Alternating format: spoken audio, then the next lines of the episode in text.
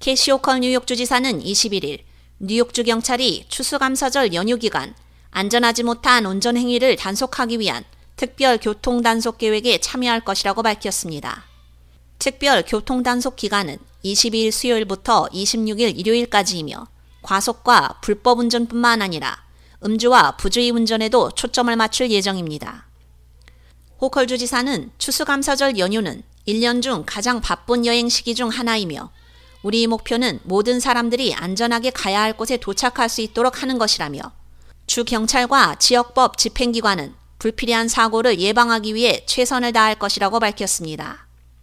추수감사절 주말 동안에 교통정체를 완화하기 위해 뉴욕주 고속도로의 도로 및 교량 건설 프로젝트를 위한 임시 차선 폐쇄가 21일 수요일 오전 6시부터 27일 월요일 오전 6시까지 중단됩니다.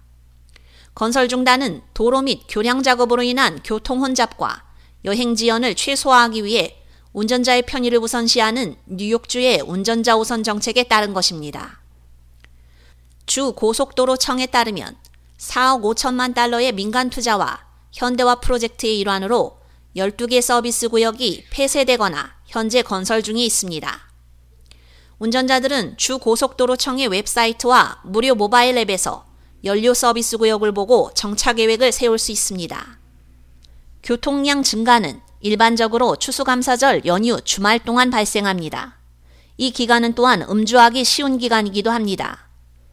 2022년 추수감사절 연휴 기간 동안 경찰은 음주운전 혐의로 운전자 213명을 체포하고 과속딱지 4,757장, 부주의 운전 딱지 425장을 발부했습니다.